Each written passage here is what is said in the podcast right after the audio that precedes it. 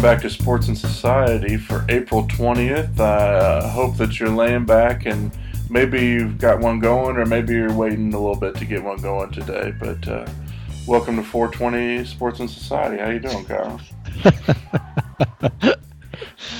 uh, well, I'm already one deep, so let's let's roll with this. um, well, what uh, uh, what's got you captivated, man?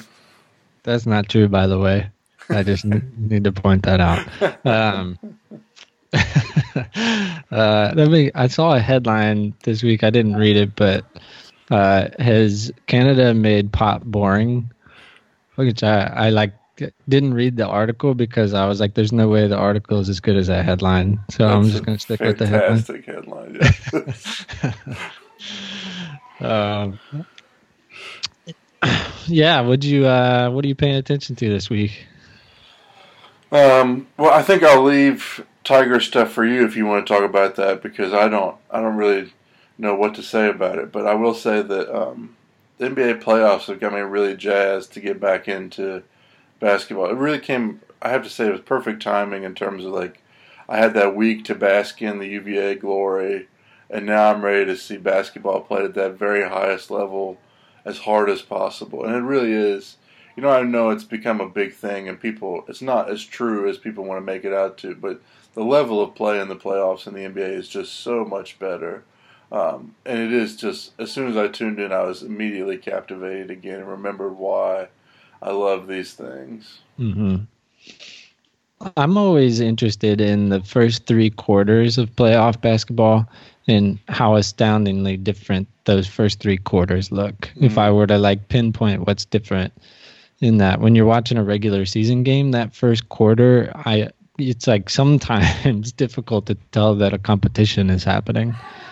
Uh, but I always I feel for those guys, man. The the idea of like the ball being thrown up for a tip on a regular season game and you're in sixth place and the team you're playing is in last place and you're away from home of just like oh my gosh we're doing this again uh, and and how much energy and output uh, an NBA game would have to take on them. Yeah, and it's you know I think this brings to mind the stat that I shared with you this week, which is um, the most staggering statistic I may have ever seen, um, which is that of the NBA teams with the fewest days with the losing record since the 97-98 season. Um, we have in second place the Houston Rockets with 1,007 days. And in first place, the San Antonio Spurs with 65 days. It's just amazing that they've been able to maintain that level of consistency for that long. It's, it's just incredible. Of all the Gregg Popovich statistics that you and I could geek out on and feel very affirmed by, that might be one of the best. Uh, that's that's exceptional. And also, did you see the article on his team dinners? Yes, I well, in the quote like, "My legacy is food and drink. Basketball is just a job," or something like that, which is just like amazing. yeah, I, I, I think it's the most leeway I've ever given to a rich white man while reading that article. Because essentially, it's just this story of a rich white guy spending thousands and thousands of dollars on wine and food. Uh, yet it's somehow because it's Gregg Popovich, I, I can find space in me for a pass. Well, and it's uh, yeah, I, I mean, on some level, but I also am like, what, what else could you spend that money on? I'm like, this is probably perhaps the best way he could. I mean, he's reinvesting his salary back into his job in some ways, but anyway. yeah, and it, it did have the the anecdote that he um, is known for four figure tips. Wow. Yeah. Can't oh, imagine oh, that. Any anyone that's worked in service industry knows that that would be life changing. Yes. Yeah. I'm just I'm sitting here thinking that you and I are both going through somewhat life transitions right now, but I guarantee you that if Gregg Popovich called us right now, we would put aside whatever whatever we thought we wanted to do and go work on his staff or whatever he wanted us to do. I think that's wholly accurate, which I, I might need to pause for a second and ask why that is. uh, well, from one big tipper to a notoriously small tipper, uh, talking about Tiger Woods.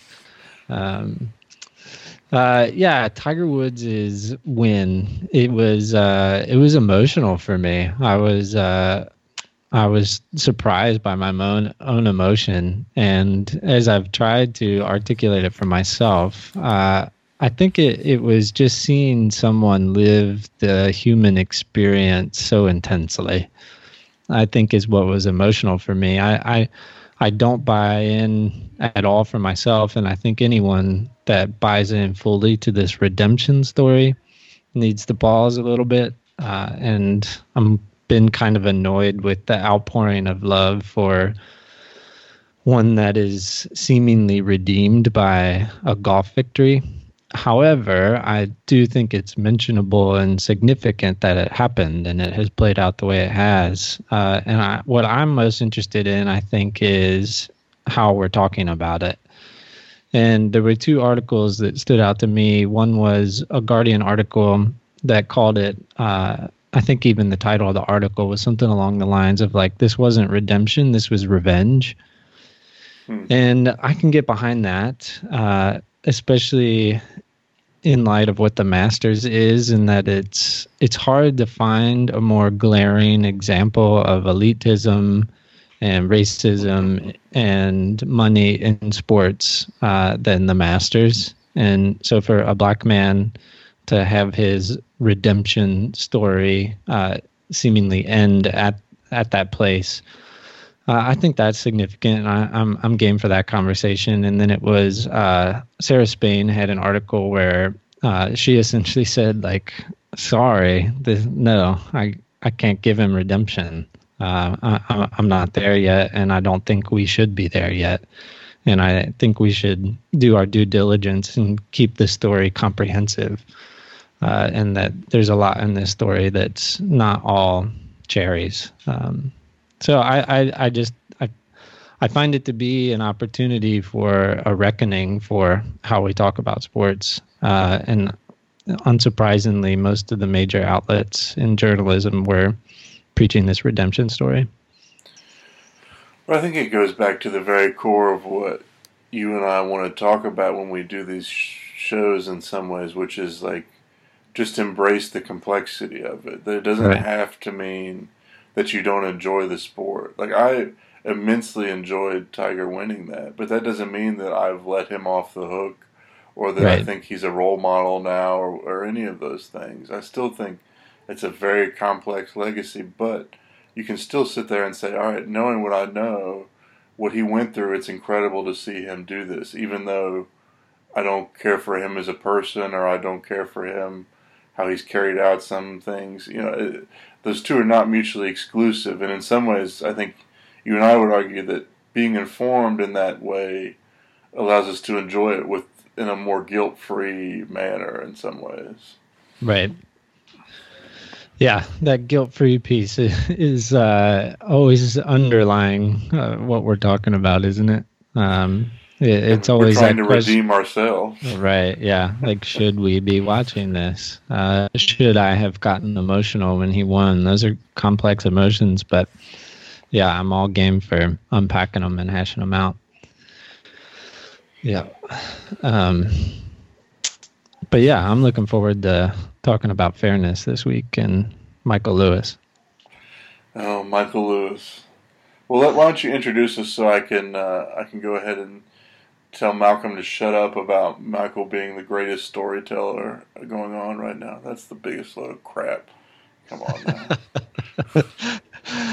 well, I uh, I have to admit, and you called me out on it, that I purposefully pitched this as an idea for you because I knew it would it would uh, generate some hot takes. So I'm looking forward to those hot takes too. But so this is a podcast that is hosted by Michael Lewis. It is funded and produced by Malcolm Gladwell. And uh, it is his first podcast for his new production company. And it is on fairness and unpacking the concept of fairness as we experience in in our culture today, and it just so happens that the first episode is on sports. Uh, more specifically, it's on the NBA. And what Michael Lewis is uh, kind of digging into is all the complexities that exist in and around fairness in the NBA. In particular, as the stakes seemingly get higher when there is more money. And when there is more money, there is a higher expectation for fairness amongst fans and those that play the game and those that uh, seek to profit from the game in, in whatever way. And uh, most specifically, what he is looking at is the refereeing and how refereeing is under a sort of revolution, not just in the NBA, but in other sports as well, even though his focus is on the NBA. So he goes as far as to interview Adam Silver, uh, some of the more prominent coaches in the NBA, some of the players. Uh, he incorporates his son, who is a basketball player and is seeking to emulate Steph Curry. And uh, he goes to the replay headquarters in New Jersey and watches games with the referees that are behind the television, uh, looking at the replays and adjudicating from uh, a chair. Uh, and then kind of seeks to use that platform to zoom out and talk about how our culture goes about defining fairness and experiencing fairness. So within that, he makes a lot of assumptions, and I'm sure we'll unpack some of those assumptions that he makes. Um, but I guess uh, does that seem like a pretty good summary of what it is? Yeah, and I, you know, I think uh, it'll be interesting. I'm intrigued to potentially listen to another one of these because I think it. You and I have some problems with this, but I I could see it being a better fit for something like a conversation about the SEC or one of these other regulatory bodies, the EPA, um, in terms of how they adjudicate fairness. I'd be much more interested in. I, I guess on some level, you and I know enough to question some of these assumptions that he's taking in here that really, in some sense, undermine our appreciation for what what this piece is trying to do. Yeah, and I, I think that's probably important to point out right here at the start is that his premise is something that we are all in on, right? Uh, that th- this look at uh, how those in power define what is fair. And when those that don't have power say that's not fair, those in power say, I don't care, uh, and keep making money or keep achieving authority. And so, in some ways, I think uh, this he means for this podcast to be as much about authority as it is about fairness. Uh, and that is is I think the rest of the episodes uh, incorporate the SEC. He goes into politics. I think he goes into the art world and uh, looking at uh, those that define what is good art. Mm. So I'm sure those podcasts will all be good, and it's probably worth pointing out too that uh, the production on this is exceptional. Just as other Malcolm Gladwell podcasts, the production I think is excellent. He's got all the tricks in here. Oh, it's so good. It's yeah. phenomenal. I mean, like when they start out and he's you're hearing traffic as they walk up to the outside. I'm as I'm hearing that, I'm like, damn, this is so good. But it's also really annoying because I know I'm going to be disappointed by the payoff of this.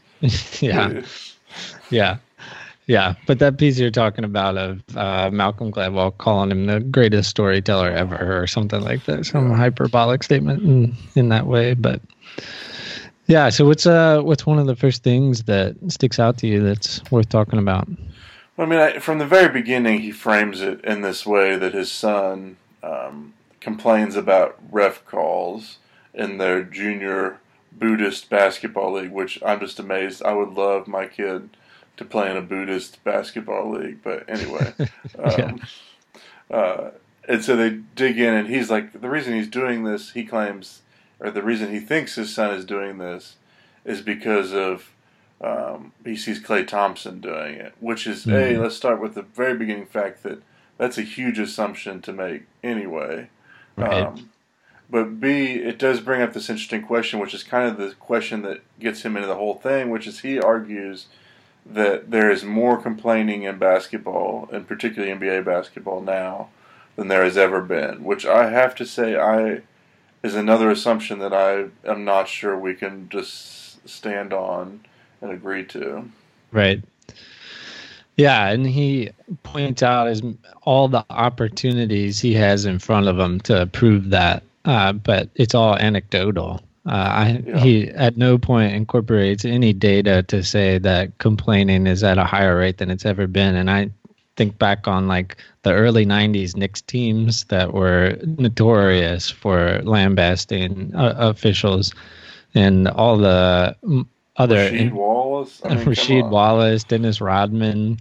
Uh, I mean, there were infinite examples, and uh, he does kind of unpack that further, and I think this is an interesting part of it. Of that, one of his main points is that the stars are frustrated more now because they can't get away with as much, and it, it, he doesn't have data to to prove to me that there is more complaining now, but the even the anecdotal part I am kind of compelled by and convinced by that I, I think that probably is true that the LeBron James is going to get less calls than Michael Jordan and Larry Bird did. Uh, and I have seen some data on that. Uh, so there, there's part of that that I I do find compelling, and I kind of wish you would have driven that home more as opposed to the complaining part. Um, well, and I guess I just my biggest thing is that I, you know, with any of these things, my big first question is even if you have data, and let's assume that you do have data, where is the that correlation or or, or what causal link are you putting in there? And his causal link is very much he takes it back to this place of privilege, and he cites a study of which I find it's a very interesting study about people with fancy cars and how they deal with crosswalks in terms of they break the rules much more often than people that are in less nice cars. And he, the presumption again, and this is a tenuous causal link, I would argue too, is that that comes down to then privilege, and that so in the NBA, these people are mad because their privilege is being taken away and they're not getting the same calls. I think there's a very compelling argument to be made on the other side that the reason that they're complaining more is because they can get away with more Whereas the guy that's the seventh guy off the bench, if he complains, he's going to be in shit creek and potentially losing a contract and all that. So it's a it's a privilege to even be able to complain in some right. ways. And so I would I might argue that that uh, there's a lot of noise in all of these things, and that, that his argument uh, I just can't stand behind it, given how many other compelling counterpoints there can be made. Right. Yeah, and I even to go further on that study, it was a Berkeley study by a Berkeley sociologist, and there may be more legitimacy to that study, but the way they presented it, I was like, this is perfect fodder for anyone that's not as left as we are to say like oh this is how the left defines the world. And so you've got a journalist that lives in berkeley. His son plays in a buddhist basketball league and he's citing a berkeley sociologist who did this study by putting his grad students or undergrad students in the bushes at a crosswalk to see who ran stop signs and who didn't. I was like Okay, this is pretty thin. Uh, on top of the thinness we've already pointed out, so I, the whole uh, entrance into this conversation, I think, is where the problems were. Uh, it's for me, it's not that the conversation shouldn't be happening or that this is an interesting thing to talk about. It was just the way in. I think that I was like, this is a little weak, but we'll we'll, we'll give them the benefit of the doubt, I guess. Well, agree, and I just feel like there's ways to get the data that was missing in some ways, and so like, you know, the refs now feel like they're getting more hatred from the fans than they did before. Well, okay, um, where is the study? Can we do a study on what, um, like literal incidents of fan ref interaction that have gone poorly? Can we look at numbers of um, death threats, can we look at the data that suggests that there's an increase in these things? Because that's where I get frustrated because I don't think that I think it was laziness in some ways that got them to this anecdotal place as opposed to just uncovering that data when it, I think much of it is available. Right. It makes me think too that this sets up well, and I wonder if he'll use this episode for leverage in other episodes to say that what what is really interesting about the NBA is that it is maybe more egalitarian than other systems mm-hmm. are that incorporate this fairness concept the way in which he's approaching it. So, for instance, what would it look like if LeBron James and Klay Thompson and Steph Curry were the ones that wrote the rule book? And what would it look like if they got to choose who was refing which game, and mm-hmm. if they got to pay the salaries of the referees, and if they got to determine what the fans got to see and not to see, and got to decide what the penalties were? So the case in other settings, so in our economic world where the rules are written by those that are already in power and have the authority, contrasts heavily with the NBA. And so I, I it, it, it was uh, this was a platform and this was a version of the story that I think is maybe can become more meaningful as he moves through the podcast mm-hmm. if he mm-hmm. comes back to it. Um, Which does raise um, a fascinating question for me. I, I've never thought about this before, but as you mentioned it, the idea of selecting referees as you would a jury, where both teams are involved mm-hmm. in that, could be really fascinating and could be a really interesting way to determine how that is done. I, mm-hmm. actually really like that idea. Um, it, it could go even further, right? To talk about like, okay, what is the most fair public arena and we probably would say sports in in some ways uh, and so like what is that that we care more about fairness in our sports than we do in things that actually matter much more to our lives. Uh, and we're willing like very I, I would imagine the people that are at the golden state games that michael lewis probably goes to and he probably has really good seats are as wealthy as him and as white as him and as powerful as him. And they're willing to stand up and scream and yell and go crazy when they don't like the fairness that was determined by a referee uh, yet we don't uh, really have space or or we don't so often find uh, so much collective agreed upon um, uh, opportunities to uh, uh, express how egregious uh, some of these things are that matter so much more than sports. That's really fascinating. I, yeah. When I wonder if it's, you know, at the end of the day, we know the rules for sports in a way that maybe we don't know the rules for some of these other things. And so I'm just thinking about you know the way the media is so mixed up today that there isn't that division in the sports world, and so what's fair becomes much easier to ascertain because everybody can see it. Um, whereas in the in many of these other places, it's all we're getting is secondhand, and when it's secondhand, um, you don't know who's manipulated, and so it's easy to develop all kinds of cases for why you should ignore certain data and why you should care more about some, and just an interesting interesting way to think about it It really is, yeah, yeah.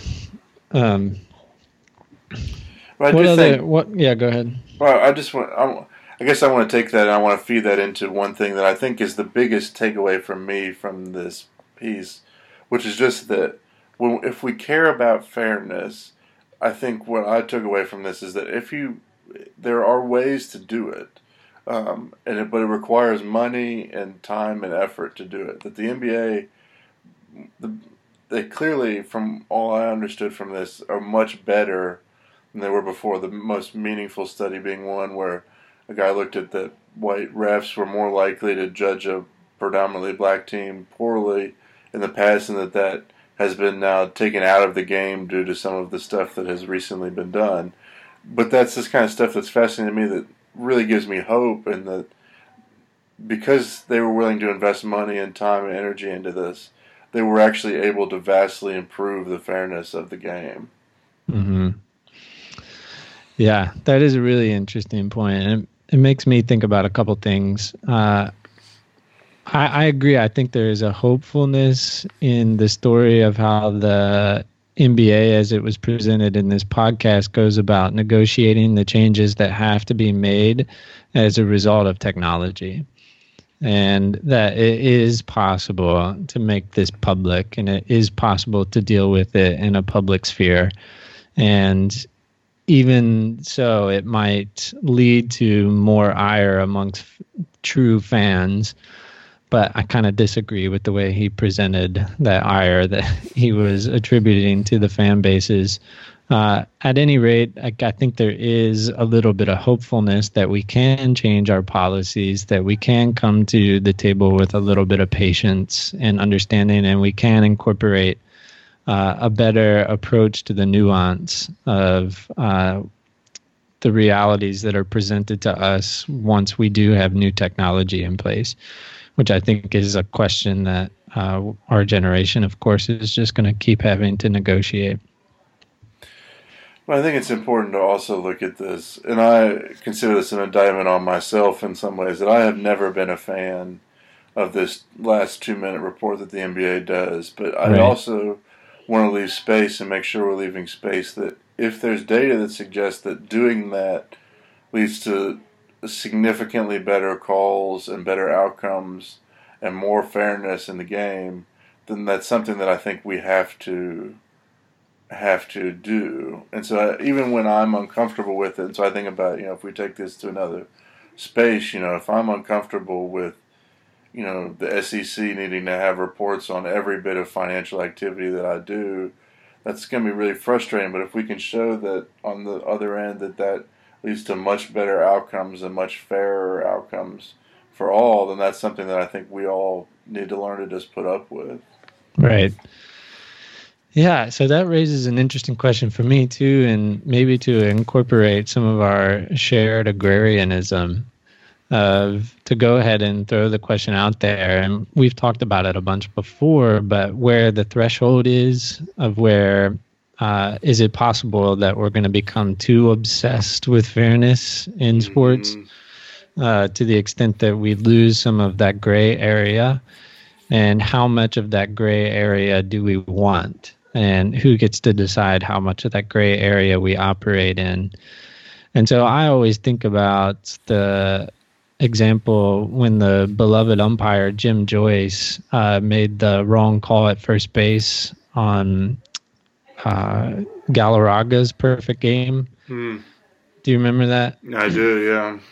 Uh, and how that was kind of a reckoning moment for MLB of uh, and it was interesting that it hinged on the personality of Jim Joyce, who was this. He's known as this uh, just really beloved umpire in Major League Baseball that all the managers like, all the players like. Uh, he has some of the best data behind him of the decisions that he's made over the years that we've been collecting data on umpires. He, he's one of the absolute best, and he, he made a mistake at this pivotal moment that cost this uh, young pitcher a perfect game and how that like kind of unearthed this conversation of like we we want Jim Joyce out there. We we we may not say it but it's in our subconscious or it's in our collective experiences that we like a little bit of the gray area. And so i think for you that always leads to how ultimate frisbee uh, mm-hmm. is is not refereed by anyone but the players. Uh, and so at, at what point do we say this is getting out of hand? And if we do say this is getting out of hand then what we point to as that which is causing it to get out of hand, I think is where you and I become agrarians. And I think we would say, like, well, that Major League Baseball and NBA and these other entities are becoming too wealthy, uh, that the stakes are getting higher than they should be. Uh, and we've kind of lost a little bit of our humanity along the way. And this, this fairness issue seems to take a highlighter to that. Well, it raises interesting questions about technology for me on one hand. I think about things like, um, you know, UCL and EPL have both got goal line technology now, which I think we would both argue is hugely important. And the way they've done it is so cool, and that they know within five seconds whether it's a goal or not. Right. Um, and so there's a way to do this, like as we figure things out you know, I'm imagining a future with the NBA or any of these things where um, the out of bounds call or um, the uh, whatever that these things are going to become so automated and so technical that they will be automatically done without like a, ref will blow his whistle when something sounds in his ear that lets him know that the ball was out of bounds. Mm-hmm. Um, that that will I think that will become a thing in the short term. But there's also I do think um, there's always going to be that gray element because it's you know I think about the science and philosophy debate that science is never going to completely eliminate philosophy because there will always be questions that science hasn't gotten to answering yet. And in the same way with refs, there will always be questions that need a human interpretation of the rule. In basketball, it's very clearly foul calls. That there's always going to need to be a human there to interpret that. That you're not going to be able to do it otherwise. And then the question for me then becomes, how do you deal with that? And so I, you know, I come back to this. The thing that I come back to is giving the players more control, which I think is very unsurprising for you and I to want. right. Yeah, that's that that's exactly me too. Yeah. Um, but like you know, I think that the answer to having players complain less about foul calls is to have them involve more in the officials and choosing rules and how they're adjudicated to begin with. Mm-hmm. Um, if Chris Paul is set a part of deciding how a rule is attributed and how referees are treated, all that stuff, as opposed to the league doing it and the Players Association being opposed to it and, and those two being in opposition, that make that creates a whole new dynamic that leads to a vastly different enjoyment and experience of the game. Mm-hmm. That made me think about if if we take that line of thinking uh, to its termination, the idea of uh, technology can't usurp philosophy. It's kind of fun to think about. Like as, as long as we don't know why we are here, the NBA will be just fine. or, or, or, but if we ever answer that question or somehow we're able to uh, be able to explain why we're here, then uh, our sports might become uh, a whole less lot less fun to watch. That's that's an amazing perspective. I love it. yeah. Um, yeah, and I I think it's worth pointing out too that like uh, it, it's kind of become a, a dry, boring conversation to some extent, at least for me. But uh, it, I think it's worth kind of bookending this conversation with it of do we want just robots uh, defining what is fair and unfair? Uh, and uh, I, I don't think we do. I don't think anyone does. Um, there, I, there might be. I can't say that. There's probably some folks out there that want to get rid of umpires, but uh, I think we would we would lose something. That's interesting because I, I have to confess that um, I do think we'd lose something, but I also think it might be good for sports to do it that way. I don't know. Uh, okay, I'm open. I don't know. I'd have to. I it's not something I've spent a great deal of time thinking about because it's not. I don't think we'll ever get there. But mm-hmm. um, were we to ever get there, I don't know that I think it would be the worst thing in the world. I mean, you'd still need umpires, I think, even to make the calls that the computer is telling them to make in some ways. So I guess, like, you know, I think about, um, you know, I can't, no sport is coming to mind other than golf at the moment where they're like the the rules are very clear, right? Um, and so like, I think there are cases to be made for like. There's always, you know, like you can have all these guys on the PGA Tour have their golf balls fitted with technology. That means we know if there's a double hit, or we know if they're, if you know, uh, such and such has happened or whatever. But there's always going to need to be that referee that comes out and says, "Hey, no, you you did that wrong. Right. We're gonna do take this away. And I don't know. I guess I just see that. Um, I don't see the big negative in that in, in, the same way that you seem to be positing. So I don't know. Well, I'm I'm I'm trying to open my mind on it a little bit, and one thing that I can immediately come to, and he alludes to this to some extent in the podcast of what this uh, what what has one thing that has come from being better at uh, instituting the rules in the NBA is that it has seemingly gotten rid of seniority. Hmm. In, in, the idea that Michael Jordan got more calls because he was Michael Jordan, or that a veteran gets more calls because they're a veteran. And I, I I want to make an absolutist statement here, but I'm a little hesitant. But I think for the most part, and most times I come across seniority, uh, it I find it really unfair, and I find it really disturbing, and I find it to be a cause of some of the most pervasive ills in our society. Uh, and I think like the one example that comes to my mind right now is fraternities uh, in that where seniority is really valued, I often find really poor versions of humanity. Uh, and so I think if if we can continue to cut out seniority from sports, uh, that would be an example of where I would get behind more tech-based solutions. Yeah, I, I don't know. Although I will say, and here again, this is uh, Brad's being disagreeable today. Yeah, bring it. I I have never been completely convinced by the fact this whole um, LeBron and Jordan get more calls than everybody else argument. Um, mm. I think in some ways that's hard to argue because there's so many other factors, including I think James Harden has kind of changed my perspective on this to some degree. That part of being a great basketball player is drawing more fouls. Um, yeah, and so like these guys in some ways like Jordan was such a good player that he put defenders in positions that they had to foul him more often than other players did and that's just part of what made him great and so I guess I it's hard for me to differentiate the calls he got because he was Jordan versus the calls he got because he was an extraordinary basketball player so uh, yeah and James Harden's a perfect example of that and I think uh I'm trying to think of other rookies that are good at getting fouled. I can't come up with any names right now, but there are many. Uh, and especially as uh, kids are playing high level competitive basketball from a really young age now, they uh, many of them are arriving to the league with those skills.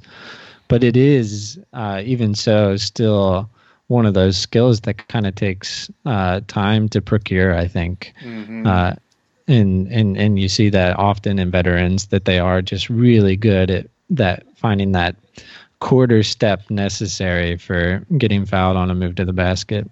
So I, I, that's absolutely true.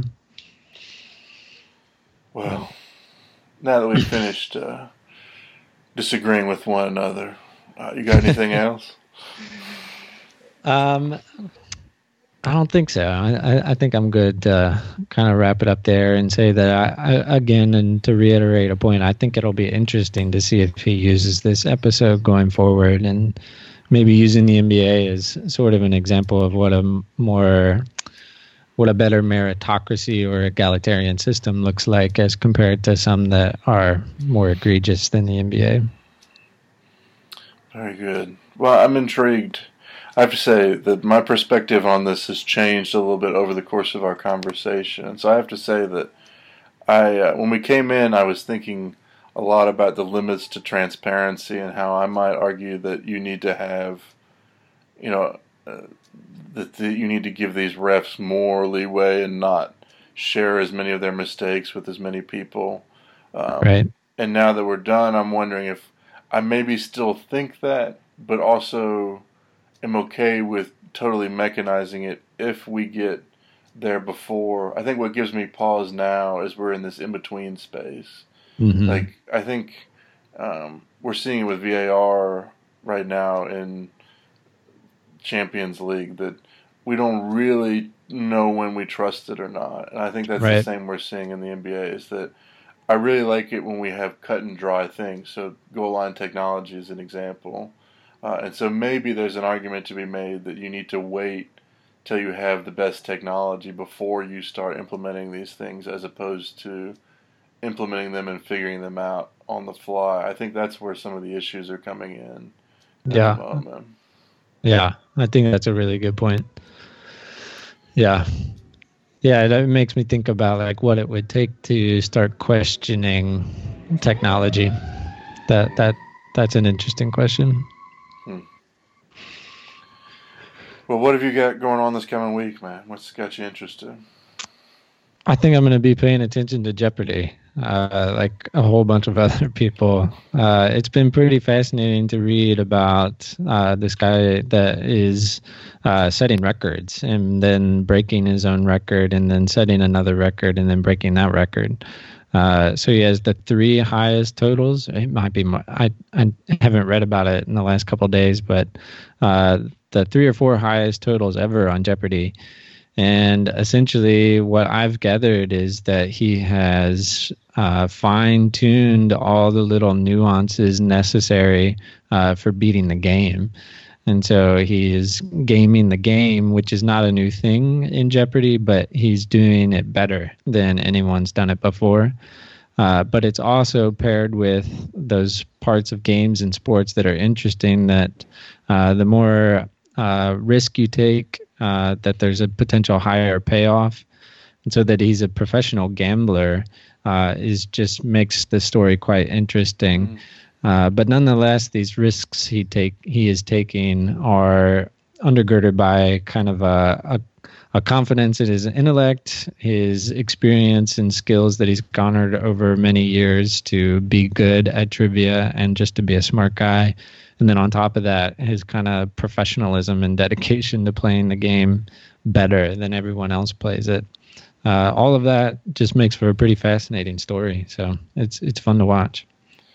It absolutely is one. It's also, um, I think, the thing that captivates me more than the money in some ways is the like going forty for forty on questions. It's just pretty yeah. incredible.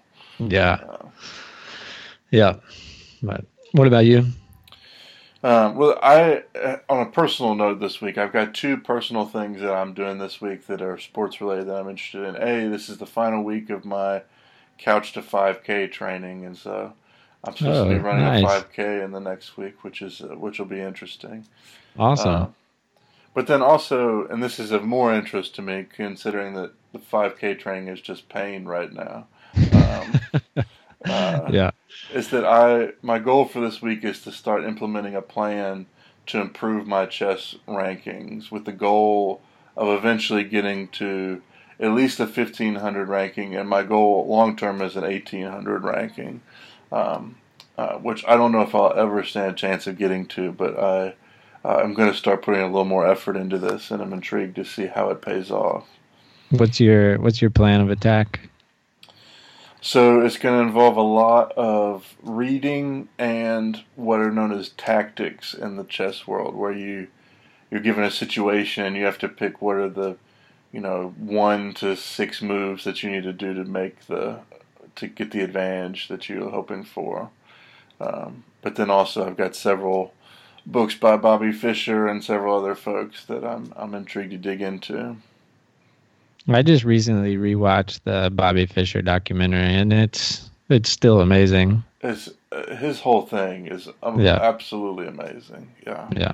Well, he incredible. like when just reading about it. I mean, like you can read one paragraph and just I will think about it for a week in terms of him winning when you know how chess, professional chess works, and these guys work, like him winning 25 or whatever it was matches in a row is just unheard of. Right. And incredible. Right.